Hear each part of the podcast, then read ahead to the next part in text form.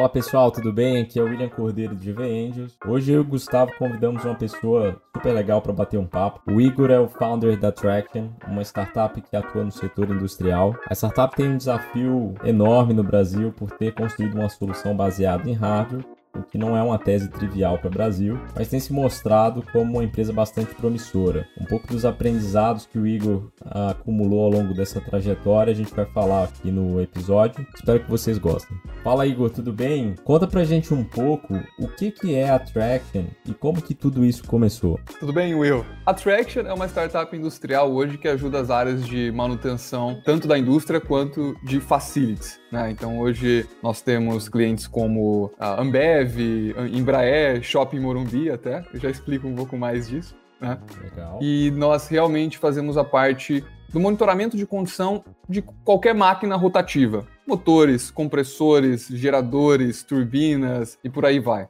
Então nós temos um hardware que a gente carinhosamente apelidou de Band-Aid, com toda a licença aí da Johnson Johnson, porque realmente é muito fácil é, de você colar na máquina, ele envia o dado diretamente via 2G, 3G, que é algo muito importante, porque a infraestrutura da indústria hoje do Brasil é muito precária, não dá para você ficar pensando em Wi-Fi e nesse tipo de coisa. Então ele não dá nenhum trabalho de, de TI, envia direto para a plataforma e a plataforma processa esses dados como se fosse o Shazam né, o aplicativo de música que fala que música está tocando. A gente também fala que música que está tocando na máquina, por exemplo. Está tocando desbalanceamento, vai lá corrigir. Está tocando desalinhamento, folga mecânica e tem gerado bastante resultado aí. Que legal, Igor. Me conta um pouco quanto que a indústria é um early adopter de novas tecnologias. O quanto que a indústria gosta de conversar com startup.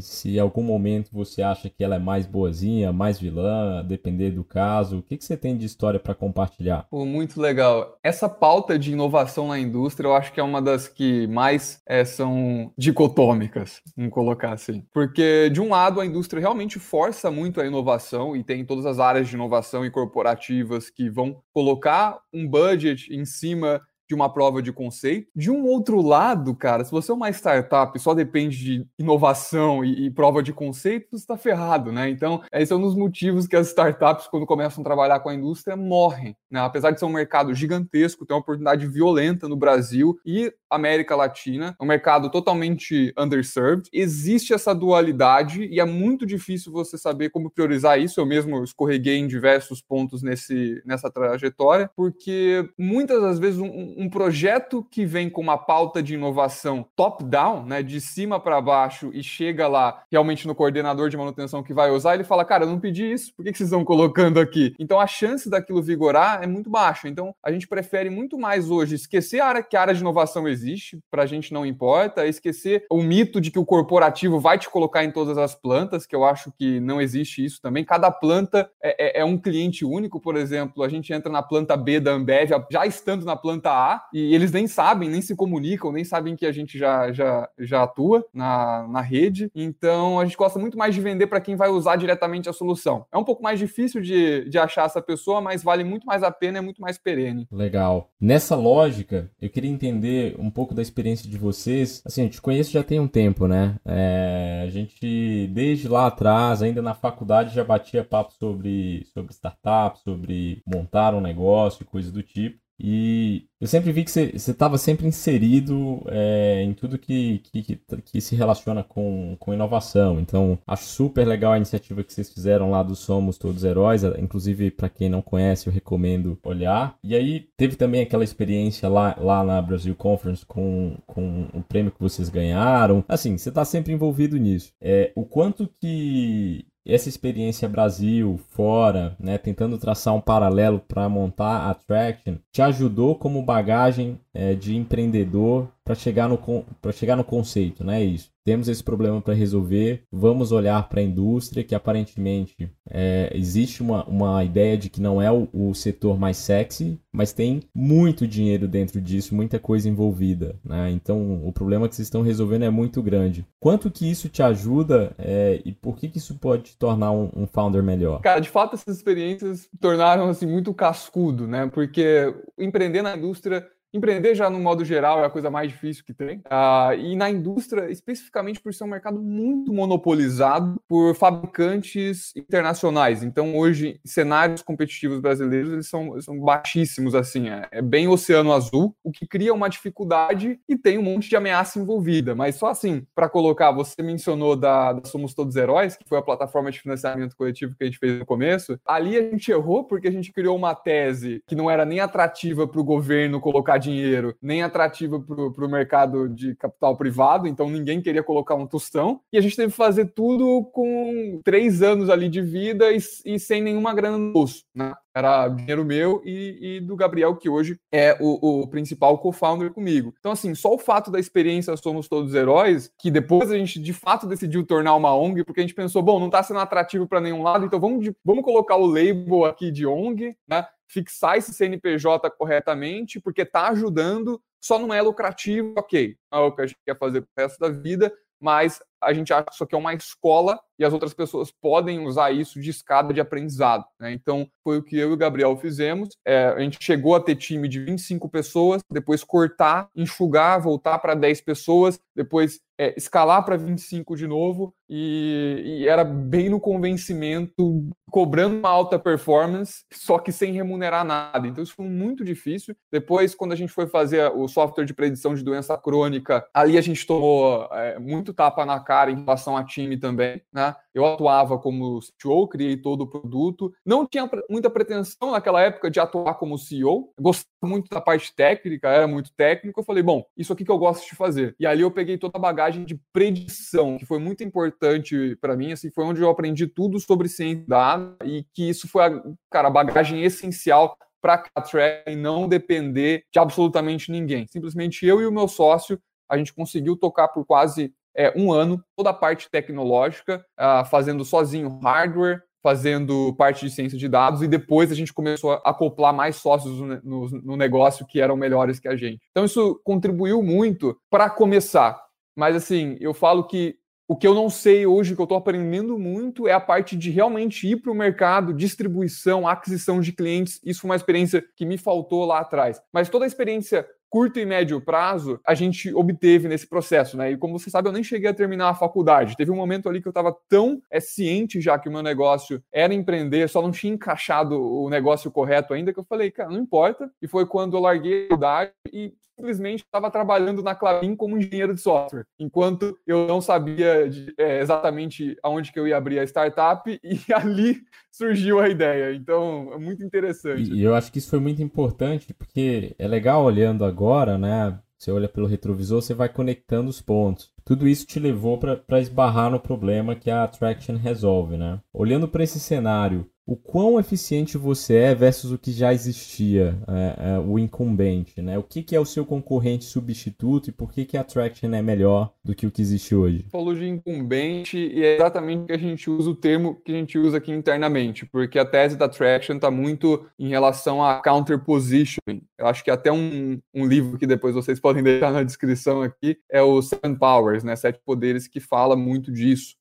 tá? E foi, foi co-escrito lá pelo, pelo fundador da Netflix. Então, assim, Cara, quando você vai para a tese industrial, eu comparo ela com a tese fintech há cinco anos atrás, tá? Eu acho que é essa posição que a indústria está hoje no Brasil. E se você olha Estados Unidos, há cinco anos atrás era exatamente isso, e também os venture capital ali com medo de colocar dinheiro, né? É um negócio muito novo, não tem ninguém fazendo, quem mais fez esse cheque, não tem referência, era, era, era um pouco disso, né? Isso que você vê hoje em hardware. Exatamente, exatamente. Eu fico imaginando um pouco assim o David ali ali no começo do Nubank, batendo na porta de, de fundo e o pessoal, não, pô, tem Bradesco, tem isso, tem aquilo, e o Bradesco tentando e fazendo next, né? Que é tipo assim, uma tentativa muito, muito crassa ali de se, de se renovar, né?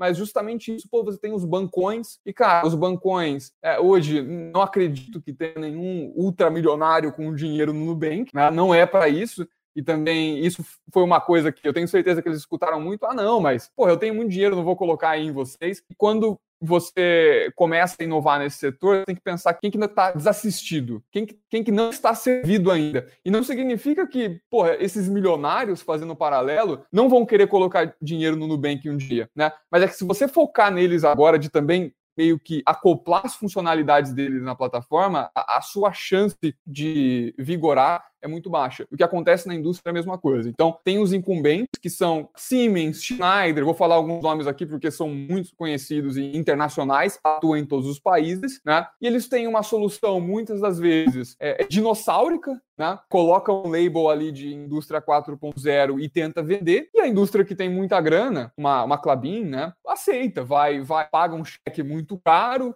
monta uma infra de um, dois anos e tudo mais. E aí, muitas das vezes, se você bater na porta dessa indústria de início, você vai escutar um puta, cara, mas não sei se isso é novidade e tal. Porque, claro, um cara que pagou 12 milhões de dólares no projeto nunca que vai falar que tá ruim. A, a novidade vem do, do incumbente, né? Pô, o cara tá aí há 100 anos, não tem como você ser melhor que ele. Acho que é um pouco dessa narrativa, né? Exatamente. E, e na indústria ainda mais porque o cara que passou o projeto tão caro para chegar você você lá com um ticket de 9 mil reais no mês para fazer a mesma coisa que um projeto de 12 milhões de reais que custou, né? E eu tô falando 12 porque é o valor verdadeiro, tá? Eu não tô é, inventando. Então, nunca que ele vai falar, cara, putz, real, vamos é, desativar o projeto aqui, mesmo que ele não esteja satisfeito, na maioria das vezes ele passa por todo esse processo, não está, o projeto não funciona como eu queria, mas ele vai falar, cara, isso aqui é o melhor que tem, é o melhor, porque o dele está na reta, né? E eu, eu não culpo, eu acho que tem razão. Mas aí você tem que olhar as indústrias que não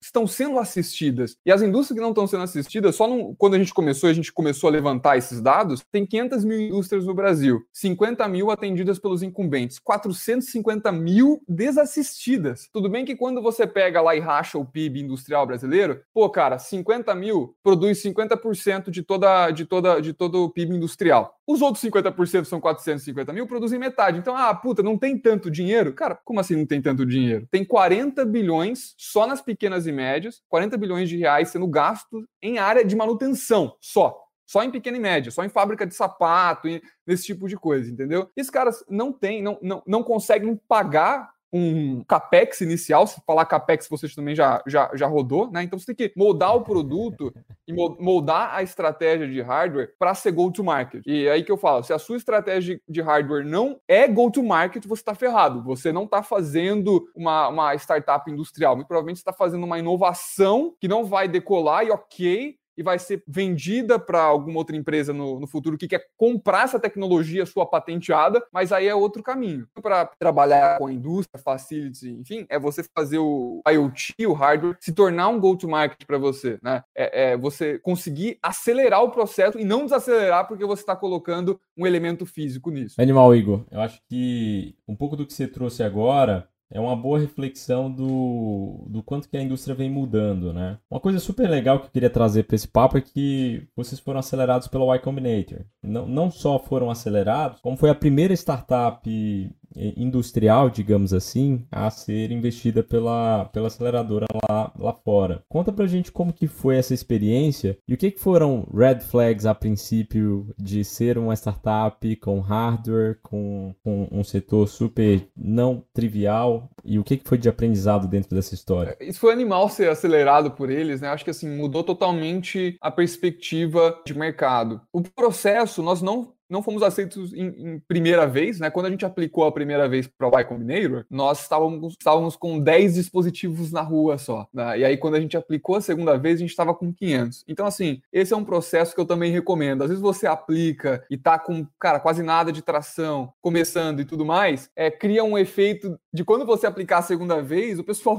nossa, mas cresceu muito rápido em três meses, entendeu? Então, talvez nem importa o que você esteja fazendo, né? Só o fato deles verem esse crescimento, eles são realmente, tipo, sem viés nenhum olhar o negócio, assim, eles são o, o o conceito de, de agnóstico mesmo em relação ao setor, né? E aí, quando eles olham um crescimento, cara, não importa se eles não sabem, eles chamam algum partner que conhece do segmento e fala, cara, teve uma atração, um crescimento, um growth muito rápido daqui para cá, né? Vamos apostar. Então, assim, tem outro caso também que a Y Combinator nem sempre acerta. Né? E eu sei que eles passaram muitas startups industriais dos Estados Unidos há cinco anos atrás e se arrependem profundamente. E aí, quando você chega, porque é aquilo, né? Putz, cara, não sei se o mercado ainda é grande o suficiente, tudo mais, Vamos ver como que vai decolar isso aí. E aí decolou. Então tem tractions americanas, vamos colocar assim, que hoje já estão quase é, unicórnio lá, rodadas absurdas, que eles passaram e, e, e, não é que se arrependem, né? Mas quem não, não passou provavelmente hoje é,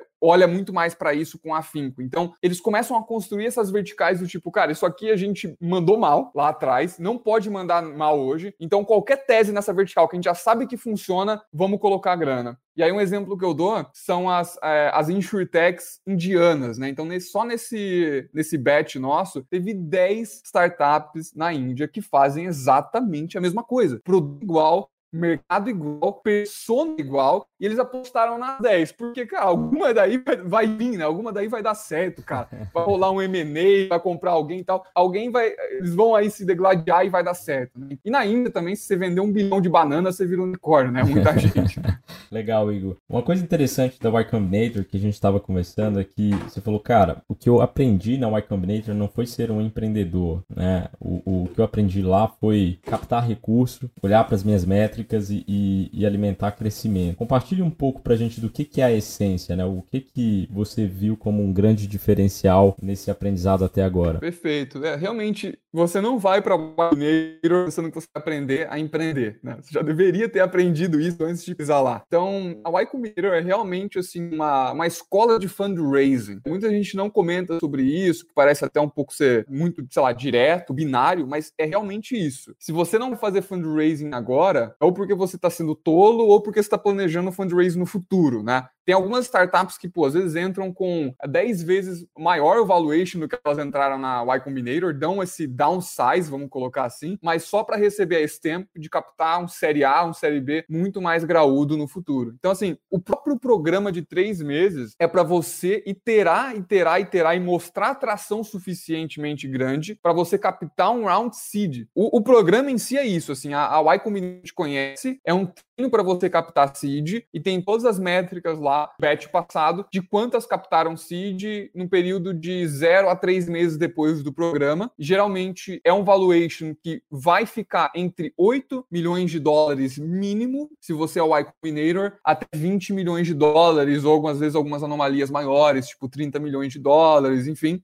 que eu acho que é o caso do pessoal da, da Brex, né? Second Time Founder, muito bom, muito já envolvido, né? Então aí você consegue pegar um valuation melhor. Mas de qualquer forma, quando você é um founder brasileiro, você tem que pensar bem também. Acho que vai, cai de cabeça, mas você está com certeza excluindo 99% de fundos brasileiros da rodada. Ah, principalmente o pessoal que não entende que a compra e a venda de ações começa a ser com base em Estados Unidos, então, então também a saída vai ser lá. Né? Se você faz 15 vezes, vezes 5, cara, você fala, puta merda, cara, uma startup aí, sei lá, uns 100 é, mil reais de receita recorrente tá valendo isso? Não, não encaixa na minha tese. Mas tem que pensar também que o poder de compra de lá é muito maior, então 15 milhões de dólares lá é quase que um 15 milhões de reais aqui. Tá? Pra gente, Brazuca, isso é fenomenal. Por quê? Porque as startups americanas vão captar os mesmos 2 milhões de dólares que você vai captar uh, num seed. E aí, o que que acontece? O que que uma startup americana faz com faz com 2 milhões de dólares, pagando engenheiros 200 mil dólares ano. Cara, não sei o que eles fazem. Provavelmente nada, assim. Provavelmente eles crescem a receita em 10% só.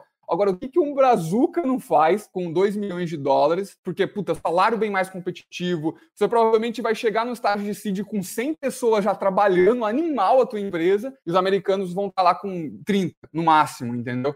É, não se espera estar tá mais com, com, mais pessoas nesse estágio. Legal, Igor. Esse ponto que você tocou é, é, é bem cirúrgico no que, que acabar te perguntando em seguida, né? A gente tem visto cada vez mais as empresas se prepararem, é, fazendo o flip da operação para poder captar dinheiro fora. Obviamente porque o dinheiro do Série A, de uma rodada Série A, de um eventualmente do próprio CID, vai vir de um fundo gringo, ou vai ter co-investimento de fundos gringos, ou o próprio veículo de, de, de investidores brasileiros está situado fora. Como que foi esse processo de flipar a empresa, né? O quanto que você gastou de tempo, de energia para fazer isso, e o quanto que depois você viu de, digamos, de ressaca, não sei se está para falar assim, conversando com outros investidores que acham que o valuation está esticado, né? Ou seja, pô, a empresa está precificada em, sei lá, 80 milhões de, de reais é, pre-revenue. Algumas pessoas travam nesse momento e falam, não faz sentido. Mas é justamente o ponto que você estava trazendo de, de precificar e de ter o exit em dólar. Como que foi esse processo? O que, que você pega de aprendizado nisso? Eu acho que vale muito a pena, Will. Assim,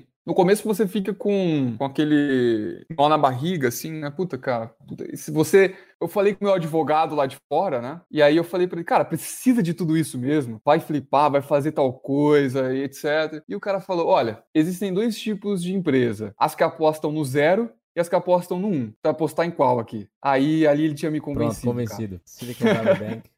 Falou, cara, foi muito engraçado isso, porque ele falou: você tá inflando, né? Você tá fazendo coisa desnecessária, prematura, mas, cara, se você não tá apostando no 1, nem abre teu negócio, então. Nem vem falar comigo aqui. E ali foi meio que um tapa na cara. Eu falei, não, você tá corretíssimo, vamos, cara, deixa o seu trabalho, toca o barco aí, entendeu? Então, e foi um processo, assim, monetariamente, acho que foi ok, cara. Eu consegui encontrar parceiros nessa jornada e tem advogados que, inclusive, precificam só depois que você capta, então você não precisa tipo, de uma de um gastar um capital muito expressivo no início, né? Sendo, sem antes de receber nenhum investimento lá, né? Porque daí o, está pagando tudo via limitada brasileira, né? Mas eu acho que assim, você para estar tá num série A, num série B, guardando seus ativos né, financeiros em real, você tem que ser muito louco. É uma, maluco. A startup tem que ser maluca. Assim. Então, chegou nesse ponto, se você não flipar, eu acho que tem alguma coisa de errada, porque, cara, o real cada vez mais inconstante, né? Quase como obrigação você manter os assets, o investimento da tua empresa em dólar, que vai flutuar menos, que vai te trazer uma maior segurança do que você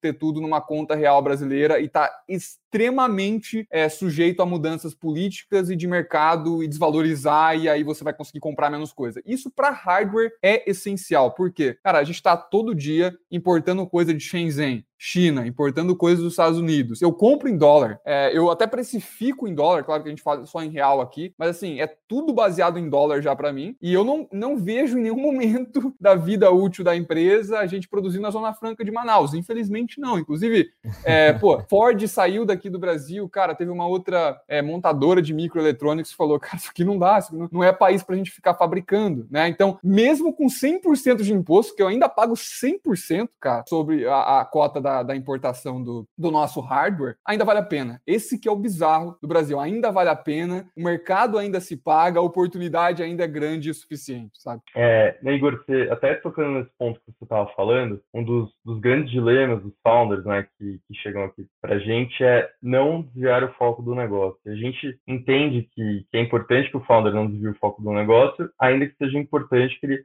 toque o fundraising também. É um, é um dilema, né? E você estava falando sobre a estrutura offshore da, da, da startup, para quem quer começar a captar stage, e pelo que você está dizendo, faz sentido você ter tudo pronto no D0 e não deixar para você chegar no, no, no Series A para poder levantar e botar de pé esse boneco. É, até pela questão de custos, né, do, da pessoa que, que vai, vai colocar essa estrutura de pé e vai te assessorar. Sobre isso ainda, como é que foi a questão de timing da Traction para levantar a estrutura offshore, é, LLC em Delaware, uma Cayman, não sei como é que foi. Se você pode dar algumas dicas aqui, ou se foi algo que que vocês fizeram antes ou foi algo que, quando vocês começaram a abrir conversa com os fundos, viram que era essencial, que o americano não investe em países que ele desconhece as regras do jogo, ou que ele tem segurança, mercados emergentes, enfim. O brasileiro sabe o que a gente está falando, mas para quem vai estar tá ouvindo a gente aqui, é, o que, que você poderia dar de recomendação quanto a isso e qual que é o melhor time? Bom, eu acho que existe. É, você fazer isso muito prematuramente, com certeza é ruim, né? Mas quando você está num, numa etapa de seed,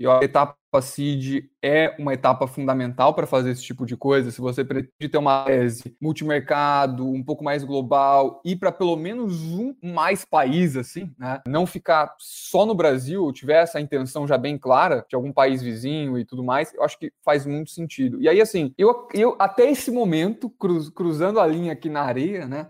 Até esse momento eu acreditava muito que, cara, o fato de você não ter capital e estar tá todo dia no hustling é a melhor coisa para o negócio. E é, até o seed. Mas depois isso te torna confortável. Eu não sei como explicar isso em melhores palavras, mas eu vou tentar. O fato de você ir com tipo, a cada três meses um milhão, aí mais um milhão, aí mais 500 mil, aí 250, aí você vai, vai, vai, vai, é muito bom para uma etapa seed que você está descobrindo o product market fit, está iterando o produto, está construindo uma pequena base de tração e tudo mais. Se você tiver muito dinheiro, você vai querer fazer muita coisa em produto e aí não vai dar certo porque você não vai validar corretamente. Mas você já entendeu o produto, tração, que você está pensando em expandir para mercado, não ter dinheiro é ficar confortável. É ficar confortável num crescimento linear, não flipar a estrutura da empresa, é ficar confortável porque o único motivo, assim, flipar é a coisa mais difícil e é um frio na barriga enorme. Porque você pensa, cara, se fuder, eu vou fuder, tipo, a escala inteira aqui dos investidores que apostaram lá fora, aqui dentro, tipo, encher o saco de todo mundo, entra um fundo com mais tempo maior agora, tipo, a cobrança é maior. Se o seu múltiplo lá no, no Série A não for 15x, você tá ferrado, ninguém do mercado vai querer, mas cria uma pressão muito maior quando você vai para isso, a pressão de dar certo é muito maior do que se você pensasse, não, cara, não vou flipar, não tá na hora, vou fazer metade, porque não sei e tal. Tipo, vamos seguir no hustling ainda até um Série A, cara. Série A vai ser métrica, você vai ser cobrado por essas métricas, tipo assim, você tem que seguir religiosamente para atingir ela. Então, assim,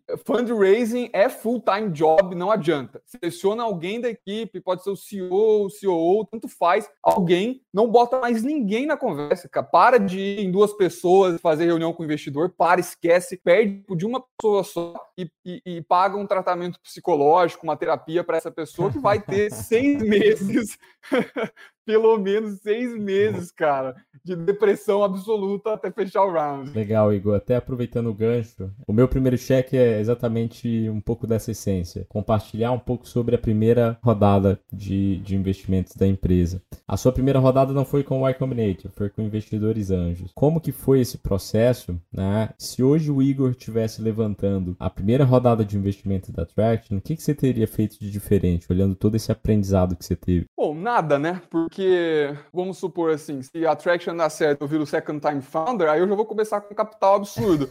Mas se eu voltar atrás, eu continuo sendo o Igor que não tinha nada de lá atrás. Então, eu vou fazer o quê, cara? É óbvio que se eu pudesse começar com mais capital, eu começava. Só que assim, o fato de eu não ter começado foi uma vantagem competitiva de iterar o produto muito rápido, né? Porque eu tive que vender meu carro. Porra, cara, eu dropei a faculdade. O meu sócio vendeu o carro dele também. A gente juntou mais 100 mil reais de poupança. Quem começa, e, e quando você é second time founder, por exemplo, é um dos nossos investidores anjos foi o Parker da Coble. Cara, ele colocou um dinheiro absurdo no bolso dele. Por que, que ele vai assim, o cara fez exit e, e, e, por que, que ele vai se preocupar com, com começar captando com fundo, enchendo o saco e tudo mais? Tipo assim, ele tem grana do bolso. Então, é, é aquilo. Se você mesmo não tá colocando a sua grana, não importa se você é primeiro founder, segundo founder, terceiro founder, cara, tem uma coisa errada com o seu negócio. Você mesmo não acredita, entendeu? Você tá com um carro aí, começa isso, a andar de metrô, é um... cara. Só não vende ter um MacBook, porque você precisa trabalhar, né, pô?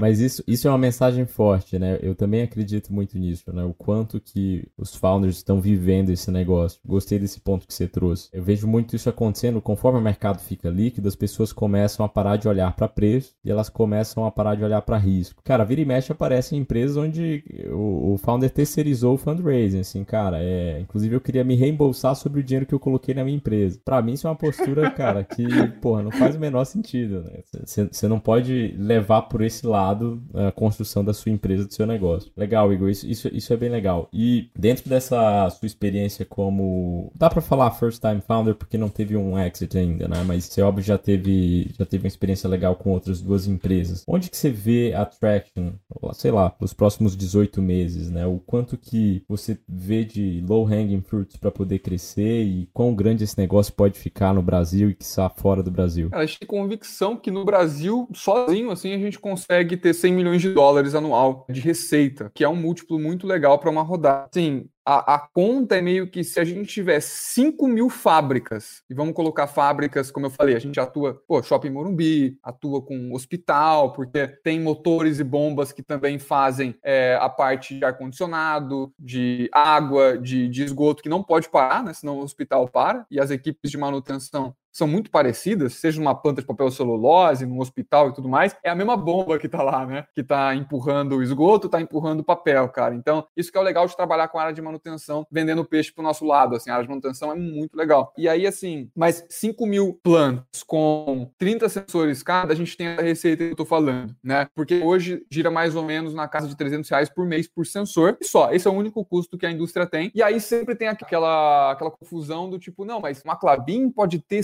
5 mil sensores, tá? Vou ficar quanto tempo namorando os caras, pagando janta para para conseguir esses sensores, né? Então, assim, compensa a gente, cara, eu, a nossa estratégia é muito de aquisição de clientes de colocar uma bandeirinha mesmo. Então, eu prefiro ter 5 mil com 30 do que, puta, 500 com 300 ali, porque, nem sei se fiz a conta correta, né? Falando rapidamente.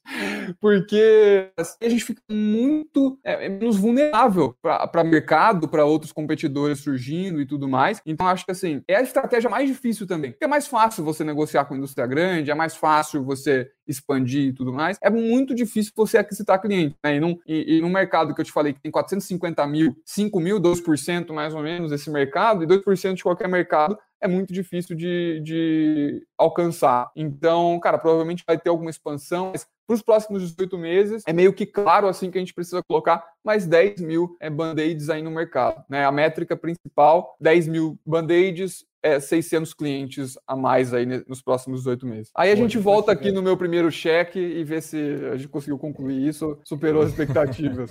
É acompanhamento das métricas, né? Legal. Bom, então vamos para um ping-pong agora, Igor. Queria te perguntar, o que, que você está lendo? Legal, acho que até mencionei aqui durante o podcast, mas eu estou lendo Seven Powers. É basicamente um livro sobre é, estratégia, foi escrito pelo Hamilton Helmer e co-escrito aí pelo Red Hastings, famoso é, founder do Netflix.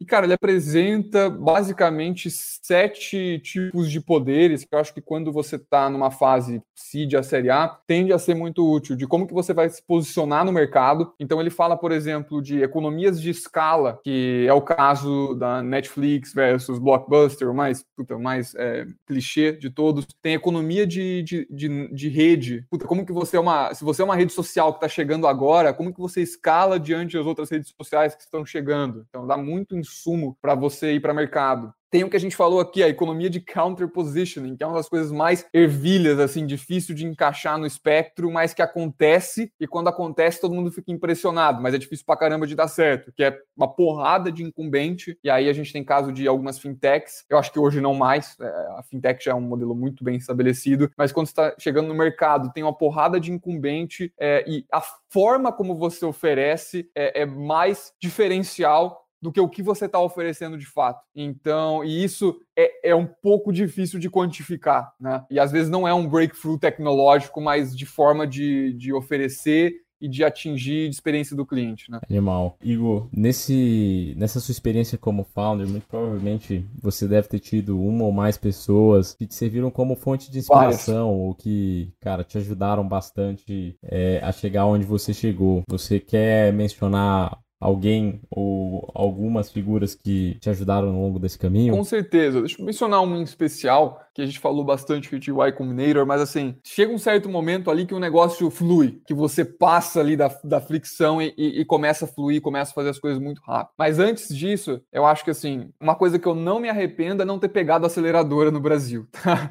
É, isso eu não me arrependo. Se eu fosse founder hoje, já ia direto para GV Angels ali, né? É, é, tipo, com tração e tal, e bater na porta, porque eu acho que é aí que tá o caminho. Cara, aceleradora vai sempre forçar um deal absurdo, vai falar que seu negócio não vale nada, é, vai querer bocanhar 10%, que não faz o menor sentido e tudo mais. E aí você vai ter mais problema lá na frente do que ajuda. Então, assim, na minha trajetória, o que ajudou muito foi achar o anjo certo, assim, cara. O anjo que viu o nosso produto funcionar, que entendeu que era da indústria. Então, esse cara que pode te dar um leverage inicial e provavelmente vai ser muito útil e relevante na vida do negócio. E aí tem duas pessoas em especial. Tem o Flávio Zenker, que fez o primeiro cheque na gente de 175 mil reais e ainda faz esse tipo de cheque em empresas. Ah, e o Michael Lehmann, que foi CFO da Volkswagen, viu nosso produto em ação e falou: cara, isso é do caralho, estão aceitando o cheque ainda, toma sem pau e vai, vai fazer acontecer. Então são os caras que, assim, cara, hands off, né? Mas hands-on quando você precisa e vai estar tá lá e não vai encher o saco e vai e confia 100% que você é o cara para fazer isso, né? Então assim, eu acho que aposta mais mais nisso e aposta em achar um player que realmente entende o que você está fazendo, né? Não confia tanto em uma aceleradora. Deixa eu deixar esse, esse, esse toquezinho aqui. Cara, legal. E, Igor, além do Band-Aid Attraction, se você pudesse comentar hoje uma ferramenta de trabalho é, indispensável para você hoje, o que, que seria?